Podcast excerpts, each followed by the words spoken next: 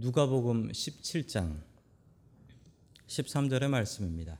자, 우리 같이 읽겠습니다. 시작. 소리를 높여 이르되 예수 선생님이여 우리를 불쌍히 여기소서 하거늘 아멘. 자, 우리 옆에 계신 분들과 인사 나누겠습니다. 반갑습니다. 인사해 주시죠. 네, 반갑습니다. 인사 나누겠습니다. 오늘 내 믿음이 너를 구원하였다라는 제목을 가지고 하나님의 말씀을 증거하겠습니다. 오늘은 나병 환자 이야기가 나옵니다. 이 나병 환자가 하나님 앞에 감사했다는 이야기인데 그 말씀을 통해서 첫 번째 하나님께서 우리들에게 주시는 말씀은 주님 나를 불쌍히 여기소서라는 기도입니다. 참 능력이 있는 기도인데 우리가 이 기도를 할 수 있어야겠습니다. 주님 나를 불쌍히 여기소서. 우리 같이 한번 따라해 볼까요? 시작. 주님 나를 불쌍히 여기소서. 자, 누가복음 17장 11절의 말씀을 우리 같이 보겠습니다. 시작. 예수께서 예루살렘으로 가시는 길에 사마리아와 갈릴리 사이로 지나가시게 되었다. 아멘. 자, 예루살렘에서 갈릴리로 가시는 길이었다라는 거죠. 예루살렘에서 어, 예루살렘으로 가시는 길에 사마리아와 갈릴리 사이로 지나가셨다라는 겁니다. 자, 예루살렘에서 갈릴리 또 갈릴리에서 예루살렘으로 가는 길은 보통 유대인들은 저 사마리아 길을 아예 가지 않았습니다. 왜냐하면 사마리아 사람들은 이방인만도 못한 자기 동족이었기 때문에 이 사마리아 길을 피해서 그러면 어떤 일이 생기냐면 요단강을 한번 건너갔다가 다시 또 들어와야 되는 요단강을 두 번이나 건너야 되는데 그럼에도 불구하고 이 유대인들은 그래도 사마리아 안 간다. 아무리 가까워도 사마리아는 안 간다. 이런 마음이 있었습니다. 왜냐하면 사마리아 사람들이 싫어하기도 했지만 사마리아 사람들하고는 전쟁 비슷하게 성전을 부수는 일까지 있었기 때문에 괜히 잘못 걸리면 사마리아 사람들한테 봉변당하기도 좋았기 때문에 그렇습니다. 그러나 예수님께서는 일부러 사마리아를 통해서 예루살렘으로 올라가셨죠. 왜 그러셨을까요? 그 뒤에 이야기를 보면 압니다. 그 뒤에 이야기를 보면 10명의 나병 환자를 만났기 때문입니다. 우연히 길을 가다가 10명의 나병 환자를 만난 것 같지만 우연이 아니라 필연이었습니다. 예수님께서는 이들에게 찾아가고 있었던 것입니다. 예수님께서는 우리에게 찾아오시는 분이십니다. 우리가 주님을 만나기 위해서 이 자리에 나온 것 같습니다. 우리가 주님을 찾으러 다니는 것 같습니다. 그러나 주님께서 우리를 만나려고 하지 않으시고 주님께서 우리에게 오시지 않는다면 우리가 어디를 나아가도 주님을 만날 방법은 없습니다. 주님은 우리에게 찾아오고 계십니다. 내 마음 문 앞에 찾아오셔서 문 열어주기 원하시는 분이 바로 예수님이십니다. 그 예수님을 성도 여러분들의 마음에 모실 수 있기를 주의 이름으로 간절히 축원합니다. 아멘. 자, 나병 환자 10명이 몰려다녔습니다. 왜냐하면 나병 환자들은 약한 사람들이었기 때문에 예, 스스로를 보호하기 위해서 무리를 지어서 살았다라고 합니다. 뭐 예루살렘 그 옛날에도 그랬고 한국에서도 그랬고 이 나병 환자들은 같이 모여서 살게 됩니다. 근데 이 나병 환자들이 소리를 질렀다라고 하지요. 자, 누가복음 17장 13절 말씀 계속해서 보겠습니다. 시작. 소리를 높여 말하였다. 예수 선생님, 우리를 불쌍히 여겨 주십시오. 아멘. 왜 소리를 높이 불렀을까요? 그 이유가 있습니다. 지금 이 나병 환자 10명과 예수님이 만나는 그 장소가 어디냐면 어느 마을인지는 정확히 나와 있지 않은데 그 마을을 들어가려고 하고 있었다. 그러니까 마을 입구예요. 마을 입구에서 예수님과 예수님을 따르는 수많은 무리들이 마을로 들어가고 가려고 할 때 마을 입구에서 이 나병 환자들이 만난 거예요. 이 나병 환자들이 소리를 지릅니다. 그 이유는 예수님을 따르는 사람들이 너무 많이 있었고 그리고 이때를 놓치면 예수님의 마을로 들어가면 이 나병 환자들은 마을에 못 들어갑니다. 나병 환자들은 전염의 위험 때문에 마을에 들어갈 수가 없어요. 그러니까 소리를 질렀던 것입니다. 그리고 소리를 질렀는데 뭐라고 소리를 질렀습니까? 예수 선생님 우리를 불쌍히 여겨 주십시오. 이렇게 소리를 질렀습니다. 어떤 분들은 이 통성기도 할 필요 없다라고 얘기하면서 이렇게 얘기하십니다. 예수님이 귀가 멀었냐? 왜 소리를 지르면서 기도하냐? 그건 정말 틀린 말입니다. 우리가 늘 소리 질러서 기도하는 것도 조금 어색합니다. 그렇지만 우리가 급한 일 있고 간절한 일 있을 때 아니 예수님이 동네로 들어가는데 거기다가 예수님이 들으시니까 속삭이겠다라고 하면 그건 정말 엉터리 얘기죠. 우리의 간절함이 있으면 그 간절함을 주님 앞에 소리 지르면서 기도해야 됩니다. 주님, 우리를 불쌍히 여겨 주십시오. 주님, 나를 불쌍히 여겨 주십시오. 라고 소리 지르며 기도할 수 있길 축원합니다. 그리고 응답 받을 수 있기를 주의 이름으로 간절히 축원합니다. 아멘. 두 번째 하나님께서 우리들에게 주시는 말씀은 순종하면 기적이 이루어진다라는 말씀입니다. 순종하면 기적이 이루어진다. 성경에 순종을 해서 기적을 보는 일은 너무나 흔하게 많이 나오고 있습니다. 우리 누가복음 17장 14절의 말씀을 계속해서 봅니다. 시작. 예수께서는 보시고 그들에게 말씀하셨다. 가서 제사장들에게 너희 몸을 보여라. 그런데 그들이 가는 동안에 몸이 깨끗해졌다. 아멘.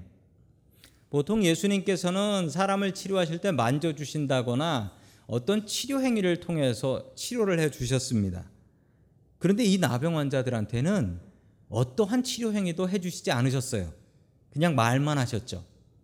뭐라고 말하셨냐면 너희 몸을 제사장한테 가서 보여라 라고 얘기하신 것입니다.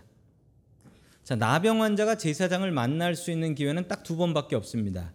첫 번째 기회는 나병이 걸렸을 때 이게 나병인가 가서 체크업 받는 거예요. 그래서 너 나병이야. 그럼 쫓겨나는 거죠. 그럴 때 첫 번. 또 두 번째는 뭐냐면 이 나병이 이게 고쳐지는 병이 아니에요. 나병이 당시에 약도 없고 진행을 늦출 수도 없고 나병인 줄 알아서 쫓아냈는데 보니까 나병이 아니야. 그러면 제사장한테 다시 가서 잘못 본 것 같은데요. 이게 병이 옮아지지 않습니다. 그렇게 이야기하면 제사장이 보고 나병 아니네. 다시 돌아와. 라고 얘기할 때 두 번째. 이 나병 환자들은 제사장을 두 번 만나볼 수가 있었습니다. 자, 그런데 중요한 것은 제사장한테 보여라라는 것은 첫 번째일까요? 두 번째일까요? 두 번째입니다. 가서 치료받았다는 걸. 아니, 근데 내 몸이 아직도 그대로 나병에 걸려 있는데 이걸 갖고 가서 제사장에게 보이면은 망신만 당할 거 아닙니까? 예수님께서는 이 나병 환자 10명에게 순종을 바라셨습니다. 어떤 사람이 순종할 수 있느냐? 믿음이 있는 사람이 순종하죠. 시켰으니까 가보자. 믿져야 한번 가보자. 라고 한 사람은 낫는 거고요. 저저 우리를 만져주시도 않고 기도도 안 해주시고 그냥 우리를 쫓아내네. 그러고서 안 가면 어떻게 됐을까요? 그러면 낫지 않았을 것입니다. 순종에서 제일 중요한 것은 믿음입니다. 우리에게 겨자씨만한 믿음이 있으면 이 나병 환자 10명이 가졌던 믿음이 무엇일까요? 저분이 메시아고 저분이 우리를 구원하러 오신 구세주다. 이런 믿음 없습니다. 이 나병 환자들의 믿음은 한 번 시키는 대로 해볼까? 그러면 나을 수 있을까? 이거였어요, 이거. 저분이 누구신지 제대로 배운 적도 없고 들은 적도 없고 그냥 소문만 들었어요. 저분이 병자를 고친다더라. 한 번 해보자. 이게 믿음이었습니다. 작은 믿음 가지고 순종을 했습니다. 제사장에게로 갔어요. 그랬더니 무슨 일이 벌어졌냐면 가는 도중에 자기 썩어져 가는 몸이 한 걸음 두 걸음 걸어갈 때마다 깨끗한 몸으로 회복이 되고 떨어졌던 손가락이 붓고 코가 붓고 이런 일들이 벌어졌다라는 것입니다. 이들은 기뻐하며 제사장에게 나갔고 제사장에게 체크업을 받고 너희들은 완치되었다. 라는 판정을 듣게 됩니다. 우리는 기적을 바랍니다. 우리 삶 속에 기적을 바라고 우리의 기도 제목이 응답되기를 원하고 기도합니다. 그런데 이것이 응답되기 위해서 우리가 제일 먼저 해야 될 것은 순종입니다. 무엇에 순종했습니까? 예수님의 말씀에 순종하는 것입니다. 갔다가 제사장한테 망신당할 수도 있고 도대체 이게 뭐야라는 한심한 생각이 들 수 있지만 이들은 그냥 예수님의 말씀에 순종했습니다. 그리고 말씀에 순종했더니 병이 낫는 기적을 보게 된 것이죠. 우리에게도 마찬가지입니다. 주님의 말씀대로 사는 것은 너무나 어렵고 힘겹고 고통스러운 일입니다. 말씀대로 한번 살아보십시오. 얼마나 억울한 일이, 분한 일이 많은지. 말씀대로 사는 일은 너무나 어렵습니다. 오히려 차라리 오늘 나온 이 나병 환자들한테 제사장한테 가서 보여라. 그건 하겠네요. 그런데 하나님의 말씀을 따르고 그 말씀대로 사는 것은 너무나 힘겹고 고통스럽고 세상 사람들의 손가락질을 받게 됩니다. 그러나 이 말씀에 순종해 보십시오. 이 말씀에 순종하면 이 나병 환자 10명처럼 기적을 체험할 수 있다라고 성경은 분명히 이야기하고 있습니다. 순종함으로 말씀에 순종함으로 기적을 체험하는 여러분들 될 수 있기를 주의 이름으로 간절히 축원합니다. 아멘. 세 번째 마지막으로 하나님께서 우리들에게 주시는 말씀은 믿음으로 구원받으라라는 말씀입니다. 우리는 우리 개신교는 분명히 믿음으로 구원받는다라는 것을 믿습니다. 자, 이렇게 구원을 받았습니다. 10명이 다 나왔는데 그 중에 한 명, 10명 중에 한 명만 마을로 다시 돌아왔습니다. 나머지는 어디가 있었을까요? 자, 우리 누가복음 17장 16절 말씀을 계속해서 봅니다. 시작. 예수의 발 앞에 엎드려 감사를 드렸다. 그런데 그는 사마리아 사람이었다. 아멘. 사마리아 사람이었다라고 힌트를 줍니다. 그럼 나머지 사람들은 어디 사람일까요? 뭐 안 나왔으니까 모르죠. 그 나온 사람이 사마리아 사람이라는 거죠. 다른 사람들이 유대인일 수도 있고 그 중에 사마리아 사람이 섞여 있을 수도 있습니다. 자, 이 사람이 사마리아 사람입니다. 예수님이 지금 갈릴리하고 사마리아 사이에 있으니까 아마 그 근처에 살다가 나병에 걸린 사람 같습니다. 그러니까 이 사람 멀리 가지 않은 거죠. 멀리 가지 않은 거예요. 그리고 예수님께 와서 감사의 인사를 전하고 싶었던 것입니다. 자, 17절 말씀 계속해서 봅니다. 시작. 그래서 예수께서 말씀하셨다. 열 사람이 깨끗해지지 않았느냐? 그런데 아홉 사람은 어디에 있느냐? 아멘. 늘 이런 얘기는 온 사람이 듣습니다. 왔는데 왜 온 사람한테 안 온 아홉이 어디 갔냐라고 묻죠. 근데 보통 우리가 예배 때도 그렇습니다. 아, 예배 때 왜 이렇게 안 나옵니까? 라고 얘기를 하면 그 얘기를 듣는 사람은 나온 사람만 듣는다는 거. 이게 딜레마입니다. 자, 10%가 감사를 한 거예요. 10명 중에 딱 한 명. 그런데 이게 통계적으로도 그렇답니다. 이 한국에서 119죠. 한국에서 119가 별일을 다 해요. 심지어는 집에 문을 문에 열쇠를 넣고 잠갔어요. 그러면 와서 문도 따줍니다. 한국 119에서는 별의별 걸 다 해줘요. 근데 그 별의별 걸 다 해주고 어떤 대접을 받느냐면 119 출동한 그 출동한 소방관들한테 물었습니다. 통계를 내보니까 10건을 해결해 주면 한 명이 고맙다고 한대요. 나머지는 짜증을 내거나 술 먹고 소방관을 패거나 뭐 이런다고 해요. 딱 10명 중에 한 명이 감사를 하네요. 감사에도 11조가 있나 봅니다. 성도 여러분은 감사의 11조 생활하십시오. 예, 다른 사람이 감사 안 해도 나는 감사한다. 10분의 1 나는 감사한다. 이 마음으로 감사하며 살 수 있길 축원합니다. 아멘. 자, 18절 말씀 계속해서 봅니다. 시작. 하나님께 영광을 되돌아온 사람은 이 이방 사람 한 명밖에 없느냐. 아멘. 자, 이제 잘 알수 있을 것 같습니다. 이 사람은 사마리아 사람이었고 또 한 번 힌트를 주시죠. 이 사람이 이방 사람 한 사람이라는 거예요. 나머지는 뭡니까? 이방인의 반대는 유대인인 거죠. 나머지 아홉 명은 유대인입니다. 나머지 아홉 명 유대인은 자기네 집이 뭐니까 그냥 갈릴리로 예루살렘으로 올라가 버린 거예요. 자기 집 찾아서 우리 가족들한테 이 기쁜 소식을 전하려고 가버렸던 거죠. 그렇지만 이 사마리아 사람 한 사람만은 감사한 마음으로 주님 앞에 나와왔습니다. 자, 그래서 이 나병 환자가 받은 선물은 무엇일까요?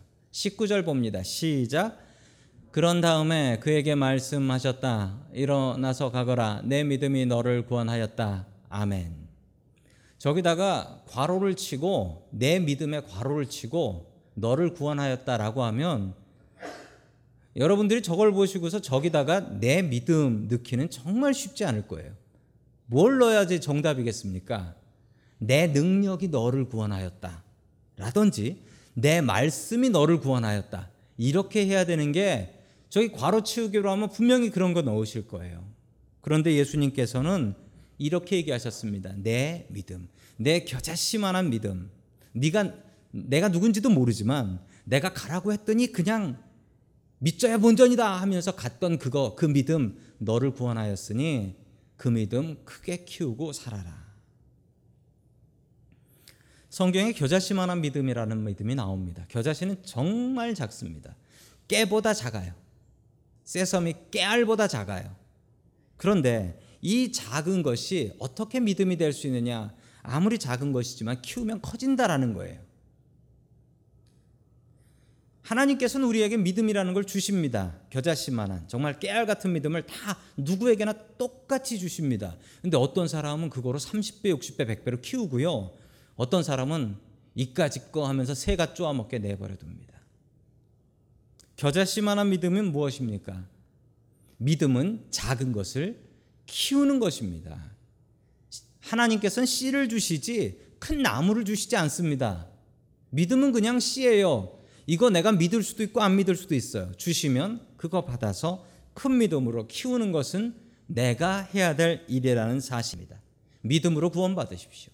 오직 믿음으로 구원받으십시오. 주님께서 주신 작은 믿음 크게 키워 나아가십시오. 주님께서는 이 나병 환자가 그 작은 믿음 같지 않은 믿음, 확신, 그거를 크게 키워 나아가서 이것으로 구원받기를 원하셨습니다. 그리고 칭찬하셨죠. 우리들에게는 어떤 믿음이 있습니까? 우리들 마음 속에 있는 작은 겨자씨만한 믿음을 더 큰 믿음으로 키워 나아갈 수 있기를 주의 이름으로 간절히 축원합니다. 아멘.